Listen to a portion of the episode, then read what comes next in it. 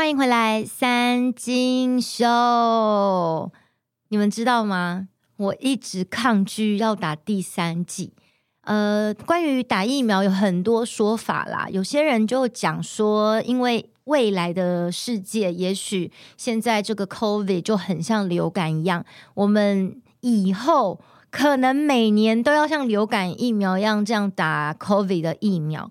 但也有另外一种说法是讲说，因为 COVID 这个疫情哦来的就又快又急，其他的疫苗可能都会经过多年来的研发呀，还有一定的实验数据跟报告，才会开始进行施打。但因为 COVID 来太急，而且又不断的变种，那疫苗也就推陈出新，等于是在还来不及做很完整的实验之下，就开始进行施打，所以我们并不知道未来会不会有后遗症，可能也要五年后、十年后有人出现后遗症，我们才知道说哦，这个疫苗是有问题的。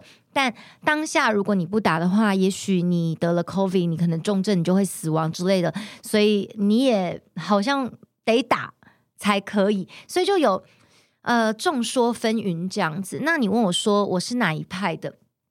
基本上我比较倾向就是说，能不打就不要打，你知道吗？因为确实没有经过一定的数据跟报告，我们太多的未知。可是不打的情况之下，是不是就比较危险？那呃，肯定是的。只是说我仗着自己也算是你身强体壮，也年轻，呃，中年也算年轻吧，跟老人家比的话，所以我就觉得，呃，我得到的话。重症的比机会会比较低，不能说没有，因为你知道这个真的就是一个拉不 lucky 的问题。有些人就身体超健康的，他得了就呃非常的严重。那呃也有些人就是身体健康的情况下去打了疫苗，不打还好，一打就出事，所以。我就想说，嗯，能不要就不要。但你问我说，诶，我怎么会想要打前面的两剂？而且我前面两剂是出国去帛琉打的。呃，两个理由啦。第一个理由就是说我当时真的很想出国，因为你知道，在这个疫情之前呢，我真的一年大概有半年时间都在环游世界，就太久没有出国了，总要找个理由让自己出国吧。那那时候刚好帛琉有这个泡泡旅游的机会，然后再加上呃，要不要打疫苗？因为那时候就已经开始在传说，之后假设各国的国境开放的话，应该都会要求要有几剂的疫苗注射记录。那那时候流传是说两剂，所以我就想说，好吧，为了以后出国方便，我还是不得不打两剂。所以我当时就去帛琉，然后连续去了两次，把两剂 BNT 打完。打完之后，我本来就不打算再打了，因为我就想说，等国境开放的话，要是要求第三剂，我不得已我再去打。然后现在各国其实就陆续开放了，包括像美国之前是要求三剂，不过美国现在也要求就两剂就可以。那像欧洲啊、澳洲啊这些就不用说了，他们基本上也不太管你怎么样了，反正你已经可以自由的进出这样子。那韩国也是，不过呢。现在日本比较麻烦，日本就是呃开放国境了，但他们要求必须要有三剂，然后日本这边认证的记录。那我 BNT 前两剂是日本认证的，所以我势必要打第三剂。你也可以选择不打，但如果不打的话呢，你就必须要去进行 PCR。那各位你们知道吗？PCR 你做一次公费要三千五，自费要四千五。为什么我这么了解？因为之前我去博流的时候就要求在机场。大家在现场哦，就真的像乐透开奖这样哦，每个人都先搓，然后做 PCR，然后现场等待一个多小时，然后放榜。假设说你们那一团有人中的话，那大家就不用出了，你知道吗？所以呃，之前我去博流的时候，去之前做了个 PCR，三千五公费，OK，回来还要再做一次 PCR，公费三千五，然后不止如此，你回来还要再做一次自费的 PCR，就是非常的昂贵。然后，呃，哦，我刚刚讲那个公费自费是对不起，我简单的再重新更正一下，就是公立医院的话就是三千五，那如果你去私立医院的话就是四千五这样子。反正总而言之就是贵贵贵。然后而且你知道，你你说那个三千五值不值得？我跟你讲，你就真的就只是搓鼻子搓一下这样，然后就去化验这样。哦，干这样要三千五哎！你去那验血验好几项，搞不好都还只要一千多块而已，你知道吗？差很多。所以，就是觉得那三千五那个付得有点心不甘情不愿。于是呢。我觉得好，不得已，不得已，我就再去打一个第三剂好了。那我在上周周末的时候，我就去打了莫德纳次世代。那现在疫苗，我相信大家应该都非常的了若指掌嘛，就有好几家可以选择。那之前 Novavax 出来，很多人都说哦，这个副作用比较低，因为它是什么 mRNA 这样子。Sorry，因为我并不是呃呃生物什么专家，所以我并不了解。很具体的内容，反正总而言之，专家他们就是说副作用比较低啦。那我当时想说啊，不然我要不要打个那个 Novavax？可是无奈的是，我现在要打的时候呢，已经数量相当的稀少了，所以你要等，你也不知道会等到什么时候。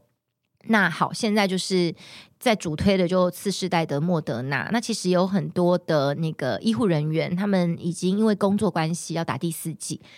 然后他们大部分也都选择这个次世代莫德纳，为什么呢？诶，我现在不是在帮这个疫苗宣传，我只是跟大家讲我目前听到的一些呃 information 这样子，呃，for for you know for your，诶，我要讲什么？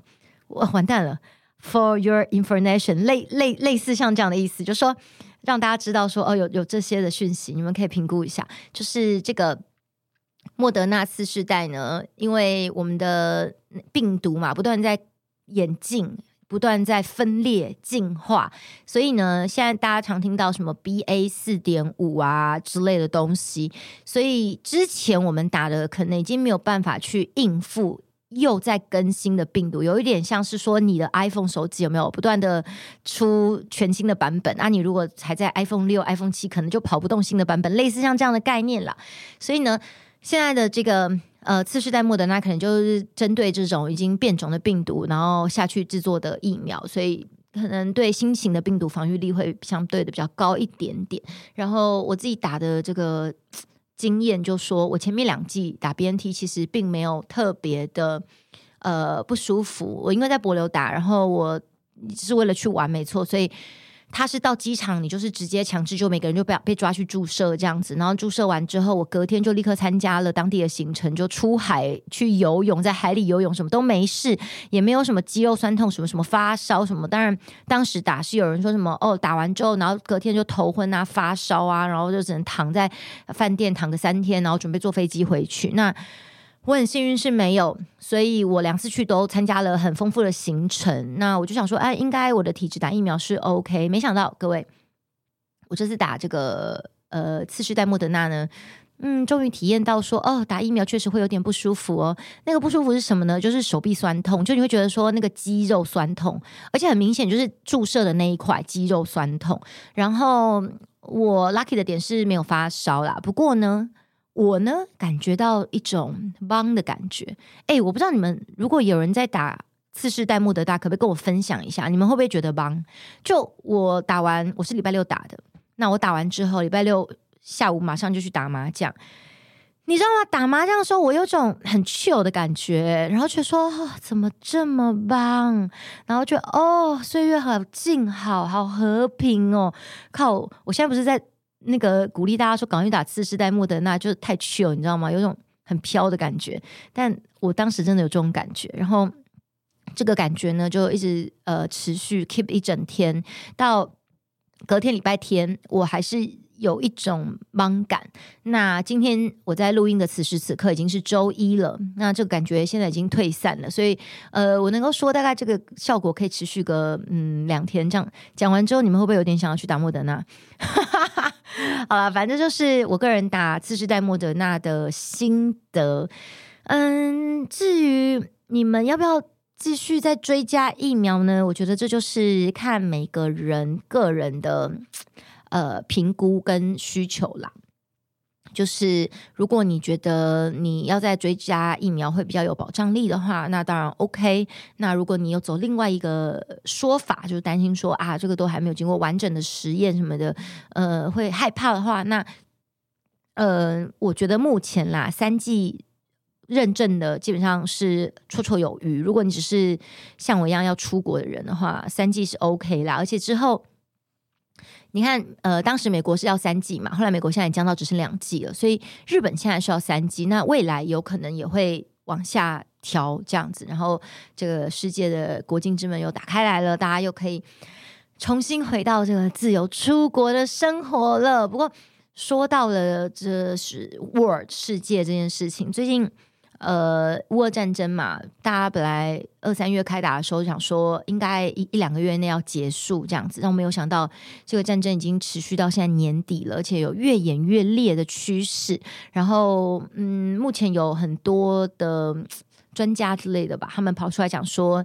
俄罗斯有可能要动用核武了，诶，我其实听到这个觉得非常的害怕，因为呃，一旦俄罗斯要是动用了这个核武的话，真的很有可能会发生第三次世界大战。因为其实很多国家他们自己本身都有在研发核武，只是因为碍于这种和平协定，大家都没有去动用它。但如果今天先有一个人去破坏这个规则的话，其他人，我说其他人就是国家啦。就会觉得说，哎，他可以，为什么我不行？所以大家都开始炸起来，这样子。所以我觉得希望不要真的。那有人会讲到说，如果第三次世界大战这样子爆发的话，那嗯，中共有可能也要入侵台湾了。我相信最近大家也看到很多这样子的新闻。有人说这样是危言耸听啦，可是，呃，我不晓得，我们都不晓得。说真的，因为。呃，中共要打台湾这件事情，从我国小就是台湾跟中国两岸关系最恶劣的时候，就是李登辉、阿阿辉伯的那个年代哦，每天小学生都还要防空演习的那个年代，那个时候就觉得那是觉得中共要打打台湾最岌岌可危的一次。那随着这。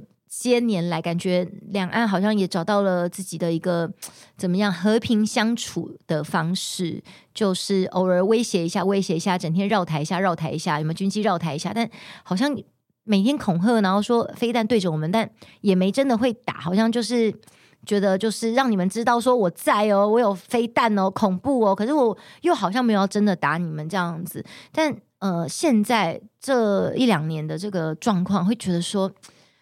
好像是真的有点可怕吼，对不对？就不确定会不会，因为当时俄罗斯打乌克兰的时候，大家也都觉得不会打，对不对？那现在其实也是这样的状况，所以我觉得。呃，我们怎么说呢？小老百姓吧，大家也只能就过一天算一天，然后呃，祈祷世界和平。真的，真的，因为战争是最可怕的一件事情，所以我们既然也没办法改变什么，你知道吗？我们怎么可能？因为我们今天也不是当权者，我们也没办法说啊，这个不要打，不要打，打不打不是我们能决定的，我们变成是只能承受的。所以，当我们没有办法去控制整个呃外在环境局势的时候，那。只能够把自己过好吧，这也是我三星秀常跟大家分享的事情。所以害怕归害怕，但我们希望它不要发生。那我们如果整天去吵这些，就说啊要不要打，然后另外人就说啊你就是危言耸听啊什么之类的，这个也没有意义，对不对？我们可能可以讨论一下，就是好有听到这样子的说法，但是。怎么样？真的不知道。如果我们能够预知未来的话，我相信大家现在都是世界首富了，你知道？因为你能够知道明天会发生什么事。人就是因为我们永远不会知道未来会发生什么事。你说那些。算命的老师有没有 fortune teller？他们真的能够嗯预言到未来吗？即使是呃世界认证真的很厉害的什么预言家，他们可能在他们都是生前啦，因为这些人可能都做股了，他们生前大概可能讲了五百个预言吧，然后可能中了十个哦，那这样命中率就已经够高了，更何况可能有人讲五百个预言一个都没中，所以我们没有办法很确切的知道说什么东西势必。百分百会，只是说哦，有这样子的可能性，但我们希望他不要。好，那这个今天的三星秀，我其实想跟大家聊个主题，这个主题呢，我呃其实前几个礼拜就很想跟大家聊，但我就不断在跟大家讲我要滑雪的事情，什么买装备的，你们一定觉得我很烦。但是就因为我本来想说滑雪的事情，我讲个五分钟，但没想到一整集就不小心讲完了，所以我今天好好的留下这个后半段的时间跟大家聊这件事。呃，我前阵子看了一篇文章，我个人蛮喜欢的。那那个文章呢，是在聊说。大家有看过金庸的《天龙八部》吗？我相信有些人可能跟我一样是金庸迷，但有些人如果不了解，我大概简单的跟大家讲一下。你们记不记得以前一定有看过一个广告，就是段正淳纳命来，有没有？它是一个电玩的广告，还蛮红的。那呃，如果你讲到段正淳，就会想到《天龙八部》，因为呢，段正淳在《天龙八部》里面呢，他就是一个。到处留情的渣男，以现在的说法，他就是渣男，就是呃风度翩翩的花花公子，然后每个女的都会爱上他。但是因为他对每一个情人也都是在当下都是，应该说他就是多情，你知道多情种，所以他当下都是付出他的真感情的。只是说他又会爱上别人，然后他对每一个人都付出他的真感情，所以所有的女人都为他争风吃醋。而且最奇妙的是说。这些女人呢，她们就是呃被他甩了，却也不会骂他是渣男，你知道吗？她们反而觉得说是那个狐狸精、那个贱货抢了我的男人，所以我就觉得说，哇，这个花花公子能够做到像段正淳的这个等级，我觉得是最高境界了。那大家知道《天龙八部》里面有三个主角吗？就是乔峰、虚竹跟段誉，他们就有点类似，像是桃园三结义的这个三兄弟这样，因为他们有结拜。那段誉呢，他就是段正淳的儿子，因为段正淳他就到处留情，所以呢，他就是因为乱干的关系，就到处都有他的种。那段誉他在闯荡江湖的时候，就不断的遇到很多美女，结果没有想到那些美女也都爱上了段誉，然后最后又发现说，天呐，就是他们爸爸竟然是同一个。有没有？呃，这个就是大概是《天龙八部》的故事这样子。那、不过后来就金庸非常的厉害，他在最后又又反转了一下，就发现说，其实段誉根本也不是段正淳亲生的，所以 OK 了，段誉可以跟这些美女搞在一起都是没有问题的。总而言之呢，我想要聊的是说，在《天龙八部》里面有一个呃段落，然后这段落是在讲说段誉呢。他来到了一个地方，那个地方叫做曼陀山庄。那这个曼陀山庄的主人是王夫人。这个王夫人呢，在多年前跟段誉也有一段刻骨铭心的爱情，只是后来你知道段正淳又跑去爱别的女人了，这样子。那段正淳他因为来自云南的大理，那云南大家知道是一个开满花的城市，那最有名的花就是山茶花，所以这个王夫人呢，她就在她的这个山庄里面哦，种满了各式各样的山茶花。可是呢，这个王夫人她完全的不懂山茶花，所以譬如说最怕水的。品种，他偏偏每天用一大堆水去浇它，怕施肥的太营养的品种，他给它狂施肥；怕日晒的，他整天推它去晒太阳。所以这个山茶花怎么种都种不好。那段誉他本身非常的懂怎么种山茶花，所以他来到这个曼陀山庄的时候，就觉得真的是暴殄天物啊，太可惜了，这么这么名贵、这么美的花，然后被王夫人给种成这样。不过王夫人她不是曾经被这个段正淳给甩了嘛，所以呢，王夫人呢，她就认为说，姓段的、姓来自云南大理的都该死，你们的姓跟你们来自的地方就是一个原罪。但王夫人却又种着山茶花，所以她其实就算是非常的矛盾，就是她内心始终爱的人是段正淳，但是因为她觉得她被抛弃了，觉得段正淳怎么可以爱上别人，怎么可以跟别人跑了，跟那些狐狸精跑了，所以她又恨他。他就是在这种矛盾的心情下纠葛，然后把他的这个地方营造成一个曼陀山庄。不过呢，我看到那篇文章在聊说，你觉得王夫人底下这些帮他种山茶花的人，他们难道不懂山茶花吗？他们难道不知道说，哦，这个花是不能够施肥的，这花是不能够照太阳的？难道他们不知道吗？呃。我想他们应该都知道，因为这些人是花匠，花匠就是他们本来就一定有呃绝对的专业知识，然后才会来进行这样子的工作。只是为什么他们还要听王夫人的命令行事，然后把山茶花种得这么不像样呢？呃，那篇文章就是在聊说，这这是不是就是一个职场的生存法则？就是说。我明明知道这样是不好的，这样是不对的，没有帮助的。可是因为我的主管、我的老板给钱的那个人，他就是要我这样做。那如果我跟他对着干的话，我不就是没有了这份工作？或者说我跟他对着干的话，他是不是会对我各种刁难？于是久了，人就是说，好吧，老板要我怎么样，我就那样吧。反正最后损失的是他，毕竟这个呃名贵的品种也是他买的花，是他的钱。那他高兴就要这样暴殄天物，这样糟蹋山茶花，那他高兴。我们就照做吧，所以就会是一种，呃，如果放在现在的职场看的话，我觉得确实就是一种生存文化。然后，呃，我我想要讲的是说，我觉得同时啊，在这故事里面，我们看到了，就是每一种山茶花，它都有它。适合的生长环境，那不该晒太阳的，你就不要让它晒太阳嘛，对不对？你不要不喜欢喝水的，你就不要一直灌它水嘛，因为你你这样子自以为爱它的方式，其实是呃让它过得更加的痛苦。所以呢，这也是我最近一直在跟大家聊的，就是每一个。品种哦，或者是每一个生物哦，都需要存在它适合生长的环境。你照顾任何的动物跟植物都是这样。如果你有在养猫的朋友哦，你们就会发现说，猫不是很喜欢喝水，所以猫的肾脏都会有一些问题。所以你需要呃多使你的猫喝多喝一些些水。就是每一种生物都有。他需要你去照顾他的地方，那你必须要针对他的需求给他他的需要。如果你把他呃放在一个根本就不适合他生存的地方的话，那他一定很快就会死掉。那我觉得其实我们。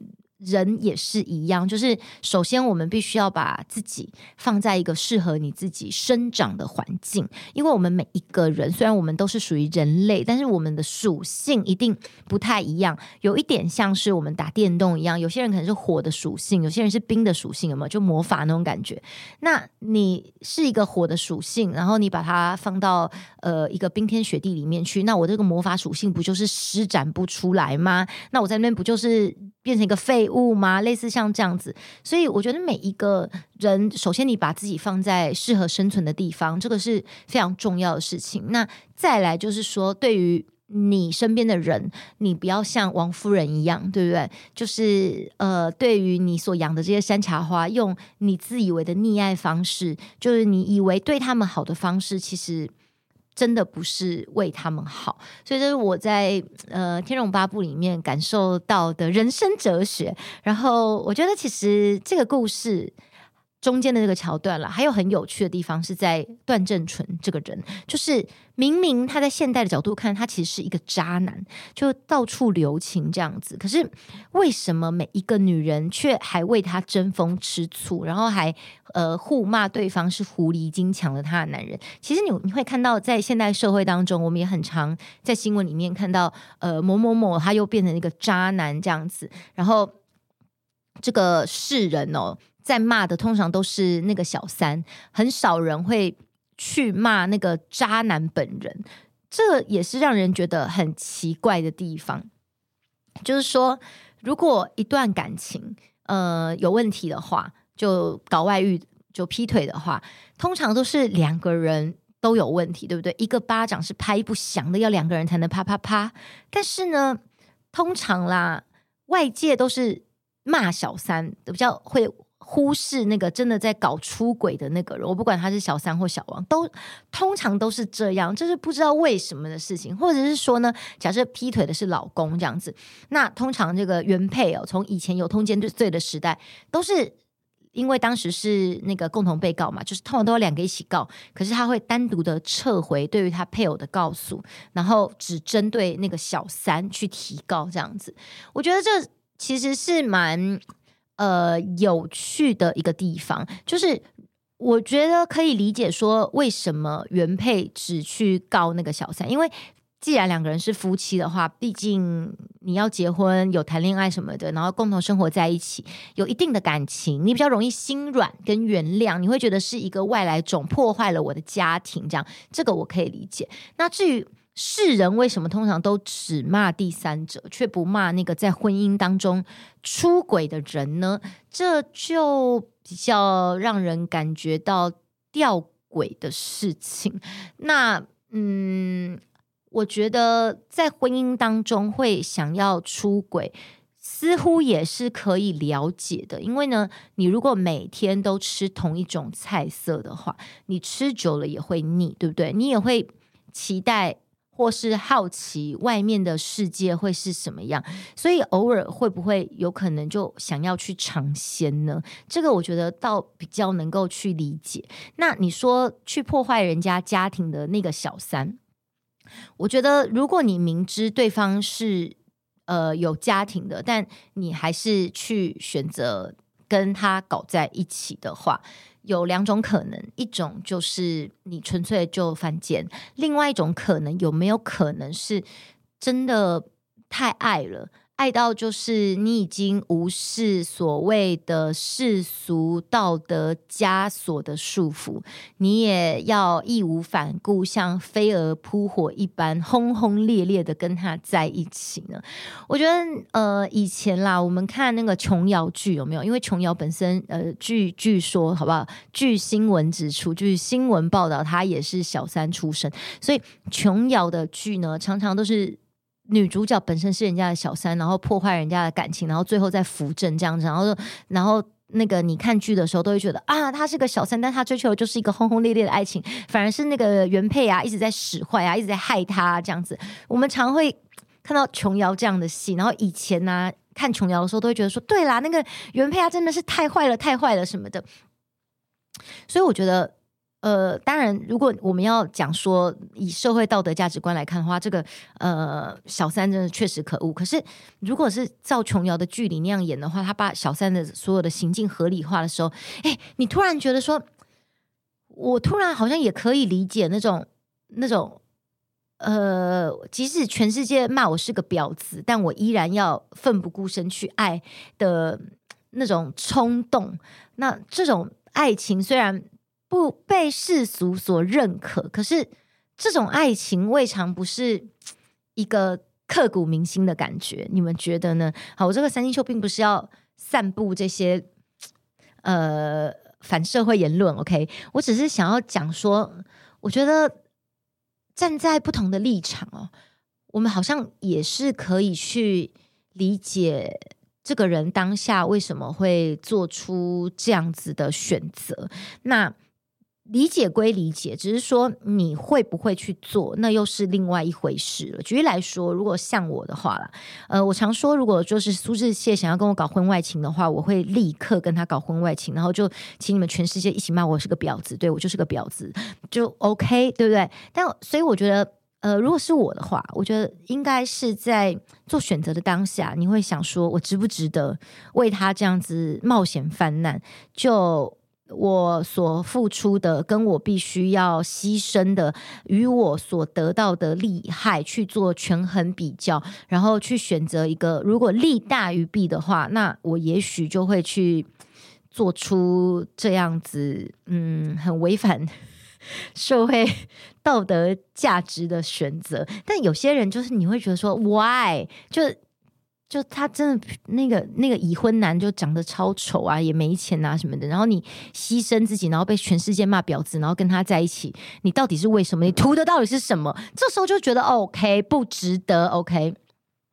好，我今天真的只是想要跟大家聊一下，嗯。因为我看了这个这一个桥段，我因为那篇文章，我重新去看了《天龙八部》这个桥段的时候，我就一直在思考说，像段正淳这样的男人，我们到底能不能称呼他为渣男？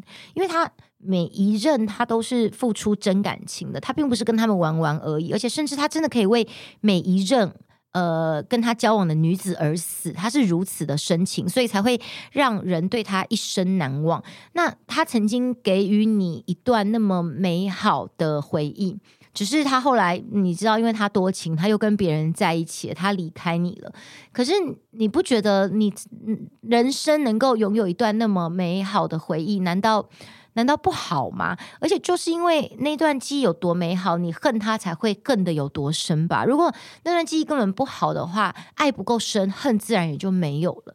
所以，我们到底能不能称呼他为渣男呢？或者说，你人生你会想要遇到一个像段正淳这样子的多情种吗？那是不是也是一个选择的问题？而且，我觉得，如果你真的能够做到说每一个女人就是都对你这样子念念不忘，你的人生也值了吧？就。这是非常了不起的一件事情，然后甚至他们每一个人就还会恨别人抢了他的男人，然后还呃去收养小女孩，然后把那个小女生给养大，然后只为了要去杀掉他的情敌这样子。你知道，人如果可以爱你爱到这个程度，而且还有那么多人是用这种方式爱你爱到这个程度的，你真的觉得他真的就情圣？如果有情圣的话，那个人就是段正淳。这是今天跟大家分享的小故事，那也非常的谢谢各位收听今天的三金秀，三金秀，我们下周再见喽，拜拜。